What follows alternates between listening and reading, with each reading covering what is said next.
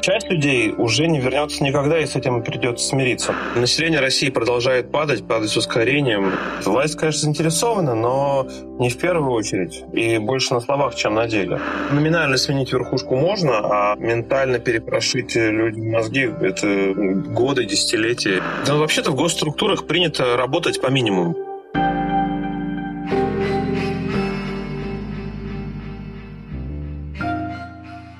Привет! Это подкаст русской службы The Moscow Times после Путина. Здесь мы будем говорить с аналитиками и экспертами о том, что не так с путинской Россией и как нужно будет реформировать нашу страну после неминуемого конца нынешнего политического режима. Сегодня мы поговорим о демографии в России после Путина. И с нами Алексей Ракша, демограф и бывший сотрудник Росстата, которого уволили за то, что он сомневался в статистике смертей от коронавируса. У нас первый вопрос почти всегда одинаковый э, в разных сферах, но суть одна. Вот если придет какая-то новая власть после Путина, то очевидно, что сначала нужно будет разобраться, что происходит и что нужно делать дальше. И вот если сейчас придет новая власть, которая посмотрит на ситуацию, которая есть в России с демографией, и начнет думать, что со всем этим делать, то какие будут главные проблемы? Необходимо будет провести нормальную перепись населения, потому что то, что произошло в октябре 2021 года, трудно назвать переписью. Но, к сожалению, поскольку доверие к государству утрачено и быстро это не исправить, придется сделать участие в переписи обязательным под угрозой штрафов. Интегрировать с переписью, с последней, вот, видимо, такой переписью все базы данных, огромная работа. Завершить реестр населения, с, склеить его с регистром населения. В общем, сделать примерно то, что делается во Франции, в Скандинавии, это вообще восстановление статистики, скажем так. Глобальнее нужно убрать подчинение Росстату Минэкономразвития. Нужно сделать Росстат независимым агентством, как это и было. Но это такие технические детали. А по существу, конечно же, нужно достаточно быстро будет нарастить расходы на здравоохранение примерно в два раза. А Причем основной акцент необходимо сделать на сердечно-сосудистых заболеваниях. Их профилактику, на диспансеризацию, на пропаганду, вовлечение а, людей в регулярную, лучше ежегодную диспансеризацию. Нужно тратить достаточно большие деньги на пропаганду ЗОЖа, делать налоговые льготы, возможно, тем, кто занимается спортом, но это уже сделано, просто их нужно увеличить. Вводить акцизы на сахар, соль, сладкие газированные напитки.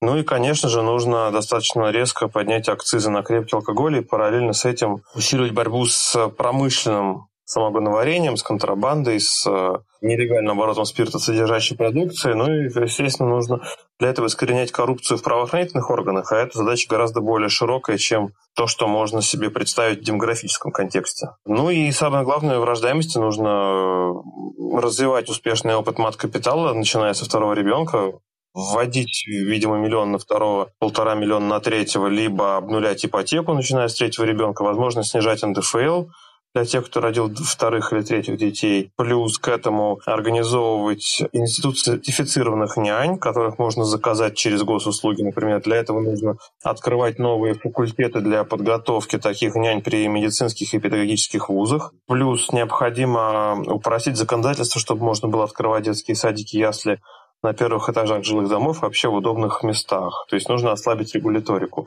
То же самое касается рынка жилищного строительства.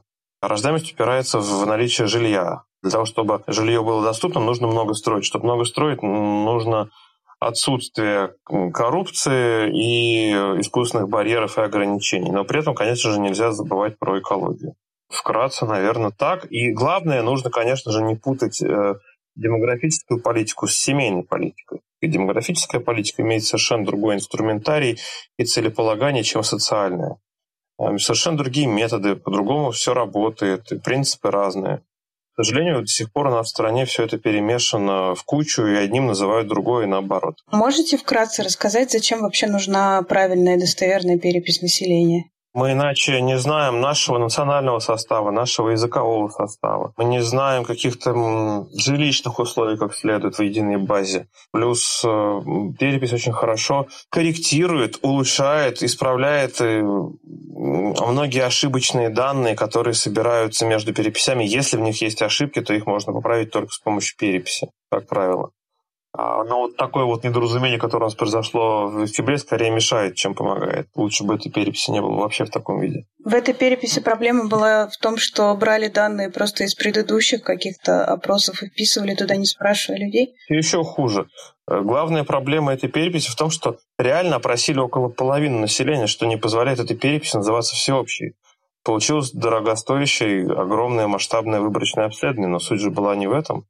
А остальных людей не то, что вы из домовых книг взяли, а многих просто придумали. И многим людям придумали характеристики, в результате чего данные окончательно потеряны, и мы теперь не будем знать точно ни национальный состав, ни языковой состав, и так, ни гражданство и прочее.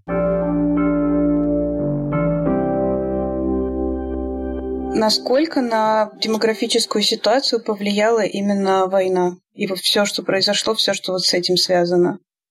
Мобилизация, миграция, падение доходов. Сильнее всего повлияла э, она на миграцию и, видимо, повлияет на рождаемость спустя 9 месяцев после миграции и после психологических шоков. Это самое главное влияние. Все-таки война идет 8 лет, но такое резкое обострение, которое случилось в феврале, можно вполне называть новой войной. Так вот, вот начиная с этого времени из России по разным оценкам уехало и не вернулось от 400 до 900 тысяч человек. Это внушительные суммы, и Россия по факту получит впервые за 45 или 47 лет отрицательное сальдо миграционного баланса, но об этом мы точно не узнаем никогда, потому что в статистику эти люди не попадут в подавляющем большинстве. И с этим связано самое сильное влияние войны, собственно говоря.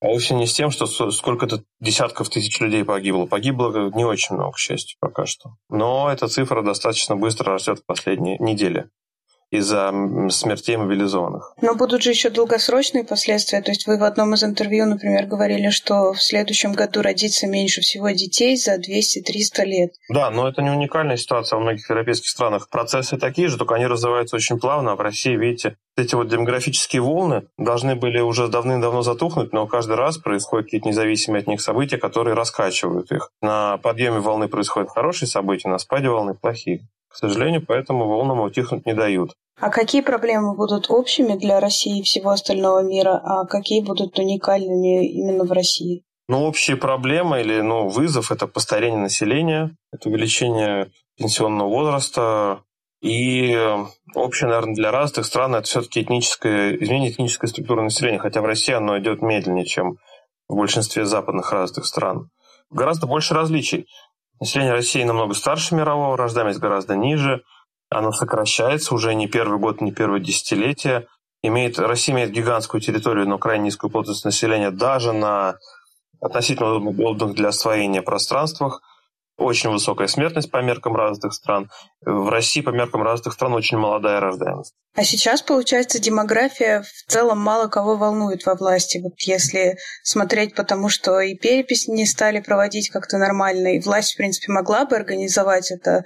А, ну, собственно, есть репрессивная машина, и можно было бы ее и тут применить, и ввести те же самые штрафы, но никто этого делать не стал, значит, получается, власть в этом не заинтересована. Ну и хорошо, наверное, что штрафов нет, потому что зачем это надо? А, нет, власть, конечно, заинтересована, но не в первую очередь, и больше на словах, чем на деле. Но власть, к тому же, она достаточно глупая, она не, не совсем понимает то, что она делает, она действует на ощупь, на обум, по каким-то своим обывательским представлениям, очень часто неверным. Поэтому результат оказывается далеко не всегда таким, каким э, хотелось бы.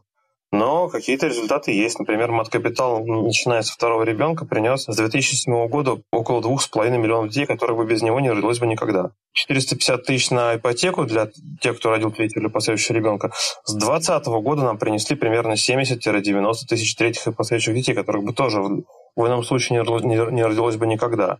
Это уже состоялось, и это достаточно сильное влияние. Эти две меры, я считаю, самые самые результативные вообще за всю историю страны в плане пронаталистской демографической политики. Вы когда в первом ответе перечисляли какие-то меры, которые должно э, сделать государство, чтобы улучшить демографическую ситуацию, вы много перечислили о рождаемости, детских садах и так далее. А нужно ли как-то новой власти будет э, что-то предпринимать, чтобы уехавшие вернулись? Или это само собой произойдет, или вообще не произойдет, и это не важно? Ну, во-первых, В большинстве случаев, в случае адекватной вменяемой власти, это будет происходить само по себе.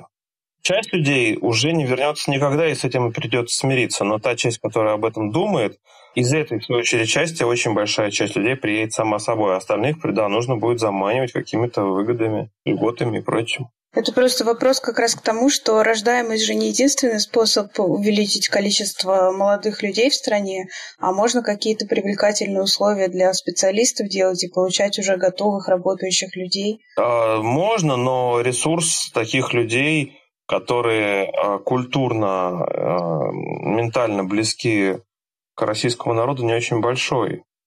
И рождаемость – это более долгосрочная стратегия, скажем так. Она более выигрышна в долгосроке, а миграция более выигрышна здесь, в моменте и сейчас. Реально ли изменить Россию так, чтобы она стала привлекательной, в том числе для миграции? Для именно высококвалифицированных специалистов? Ну, это, если э, экономика будет долго и успешно расти, то это должно будет случиться само собой. Хотя этому можно помочь и устроить разные программы, вот по типу программ переселения соотече- соотечественников, только, допустим, программа переселения высококвалифицированных соотечественников. Но поверьте, их будет немного. Такие люди никогда не составляют большую долю э, мигрантов. Как правило, львиная доля мигрантов почти во всех странах это все-таки средние или низкообразованные люди, которые занимаются все-таки не очень интеллектуальной работы. Они не составляют большую долю мигрантов, потому что им и так хорошо там, где они находятся, как бы незачем переезжать. Потому что эти люди составляют крошечную часть всего общества. А если, опять же, говорить про отдаленное будущее и какие-то фантазии, то как в идеале должна регулироваться миграция в Россию из России? То есть нужно ли э, пускать э, без виз граждан из соседних стран или пытаться добиваться отмены визового режима с Евросоюзом? Конечно, нужно добиваться отмены визового режима со всеми странами, потому что, к примеру, по международным э, правилам, обычаям, сила паспорта, привлекательность гражданства той или иной страны э, определяется как число стран, куда он может поехать без визы. И чемпионами в этом отношении есть, служат такие страны, как Гонконг, Япония, Швейцария. Кстати, эти же страны занимают и первые места по продолжительности жизни. А как э, изменения в демографии и вызванные, в частности, войной, именно на сознание, может быть, какую-то ментальность россиян повлияют? Например, там э, снизится ли ощущение ценности человеческой жизни, или, может быть, оно уже снижается из-за того, что э, люди уезжают на войну, и в целом из-за войны? Как-то изменится, может быть, отношение к возрасту, к гендеру? Любая война, особенно серьезная, обесценивает человеческую жизнь. Поэтому э, неизбежно, чем более масштабными и затяжными будут боевые действия, тем больше доля людей, возвращающихся с войны, будет иметь пониженную, субъективно пониженную ценности своей чужой жизни. Это чревато ростом насилия и смертей в результате несчастных случаев. Вот это вызывает вопрос, насколько вероятны все эти позитивные изменения, о которых мы говорим. Потому что мы сейчас вот рассказывали о том, что в идеале должна сделать новая власть, э, так, как будто бы это возможно. А возможно ли это все на самом деле? Все вот эти вот позитивные меры, которые вы перечислили, например, в ответе на первый вопрос, увеличение мат-капитала, детских садов, и, и особенно отмена виз. Визы к нам или визы для нас? И к нам, и для нас к нам и так нет Центральной Азии, а для нас это длительная дипломатическая работа. Это, это должны делать вообще все государства мира. Они пытаются создать максимально благоприятный визовый режим для своих граждан. Это нормально, это везде так происходит. Это не что-то удивительное, это нормальная практика, так и должно быть, так и делается. А все остальные меры, которые я перечислил, и многие я еще не перечислил, они все совершенно реализуемы, понятно как, понятно, сколько денег на это нужно. Да, это реальные меры.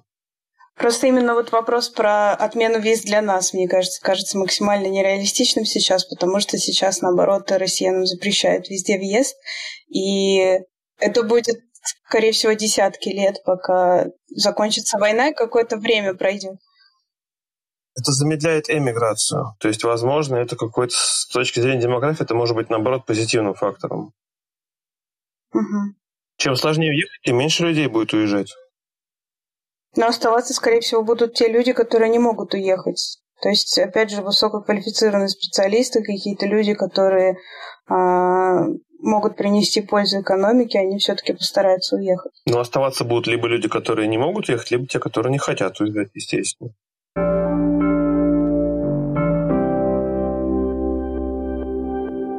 Вы сказали, что вы какие-то меры еще не перечислили, например? Ну, например, ускоренное создание, открытие русских школ и даже детских садов вот в странах Центральной Азии, чтобы э, затем молодежь, приезжающая в Россию, уже имела за плечами какой-то небольшой культурный бэкграунд, образование, там, на знание русского языка, обычаев, традиций России. Это поможет мигрантам быстрее интегрироваться, снизит напряженность и, возможно, позволит э, объем миграции расти, и, соответственно, лучше компенсировать э, крайне печальную э, демографическую ситуацию без учета миграции, то есть высокую естественную убыль населения, которая у нас ожидается ну, практически по всем прогнозам в ближайшие 15 лет как, как минимум. Вы упомянули, что при проведении следующей переписи населения нужно будет ввести штрафы, потому что доверие к власти не восстановится быстро. И вот в этом как раз, мне кажется, и был мой вопрос про реалистичность, в том, что доверие к власти не восстановится ни у россиян быстро, ни у остального мира доверия к российской власти не будет в первые какие-то годы. И вот, то есть все это придется делать в условиях сильного какого-то сопротивления со всех сторон, и извне, и изнутри. Э, это все будет, эм, скажем так, накладываться, напарываться на фигу в кармане, грубо говоря, то есть на скрытое глухое недовольство, на тихий саботаж. Номинально сменить верхушку можно, а ментально перепрошить людям мозги – это годы, десятилетия, и процесс может пойти э, совершенно ну, не совсем в ту сторону, в какую ожидалось. Поэтому вопрос сложный. А у действующей власти такие большие проблемы с достоверной статистикой именно из-за вот этого саботажа, из-за того, что никто не пытается ничего сделать нормально, или это намеренное какое-то сокрытие данных? Да, вообще-то в госструктурах принято работать по минимуму, потому что зарплата фиксированная, и, и чем, а, если, грубо говоря, не нарушать ничего, не вызывать гнев начальства, то нужно стараться просто делать минимальные усилия для того, чтобы получать стабильную зарплату. Все, что сверху, любая инициатива наказуема. Поэтому и квалификация не требуется супервысокая, и, и прочие вытекающие отсюда следствия. У меня еще такой наивный вопрос, может быть, почему каждая отдельная страна пытается э, ставить своей целью увеличить количество населения, при том, что вот недавно как раз э, ООН, кажется, объявил, что людей на Земле уже 8 миллиардов, и это же очень много, и, по идее, хорошо бы было чуть-чуть поменьше. Ну, ситуация в России, ситуация в целом мире очень сильно отличается.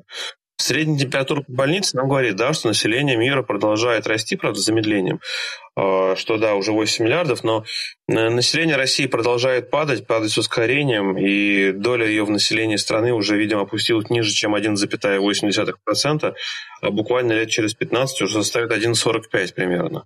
То есть доля будет очень быстро сокращаться, как, собственно говоря, и все население.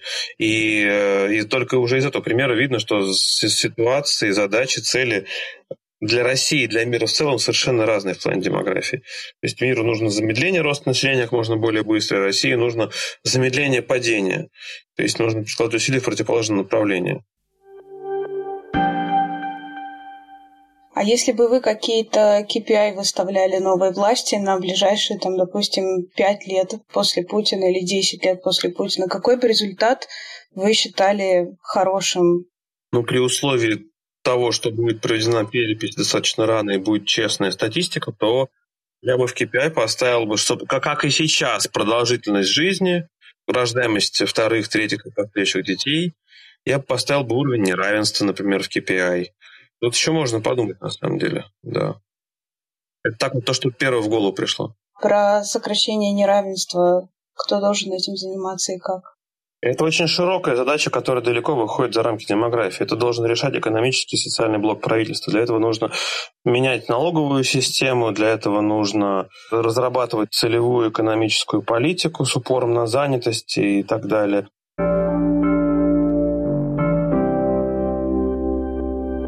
А что нужно поменять именно в органах, которые занимаются демографией в государственных структурах и подсчетом, ведением статистики? Наверное, нужно резко повысить их квалификацию, увеличить зарплаты и перестать э, брать на должности лиц, принимающих решения, не специалистов.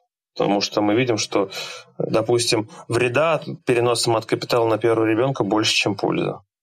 Кто это придумал? А почему вреда больше, чем польза? Потому что рождаемость первых детей не выросла, а вторых стала падать из-за этого решения. Но я так понимаю, что сейчас э, в Росстате очень плохая ситуация, и его тоже придется поднимать как-то со дна. Ну, в Росстате последние годы высококвалифицированные, независимые, э, честные, э, совестливые люди, уважающие себя, с трудом могли работать и увольнялись все большим и большем количестве. Собственно говоря, это можно сказать про любой практически орган нашей власти в последние годы. Я был этому свидетелем.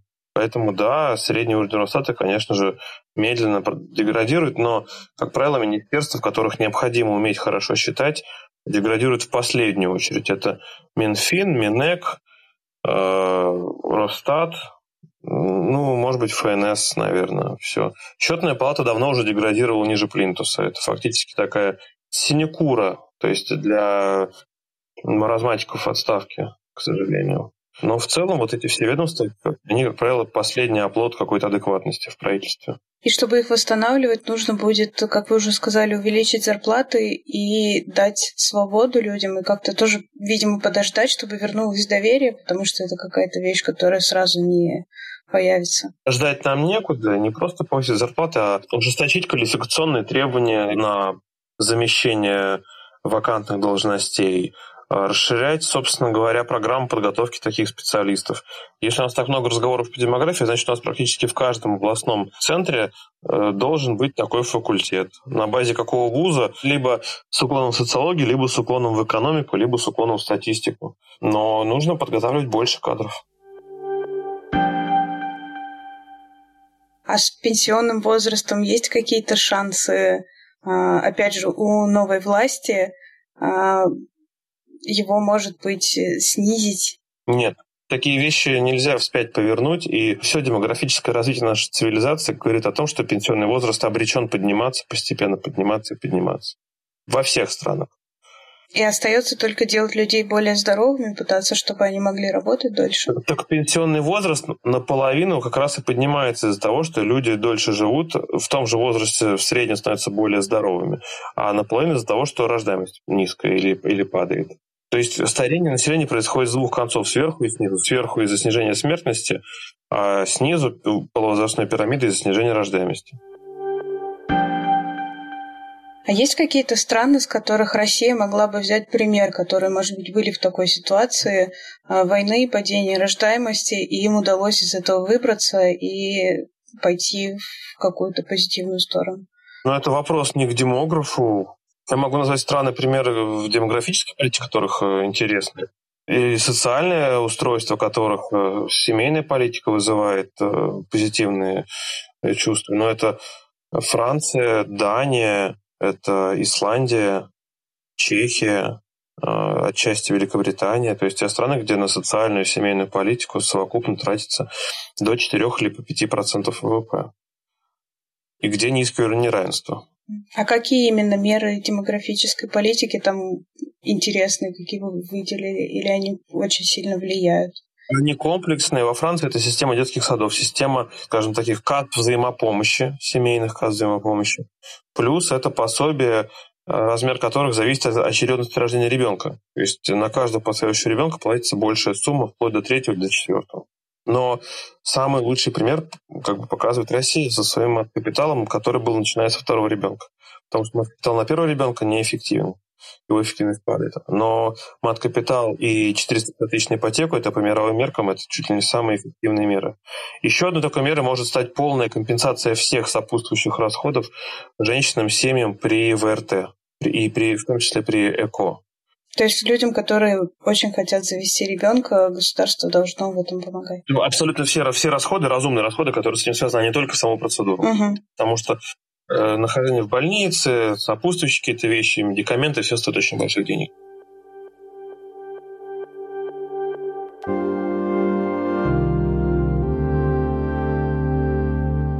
Спасибо, что слушали нас. С вами был подкаст русской службы The Moscow Times после Путина.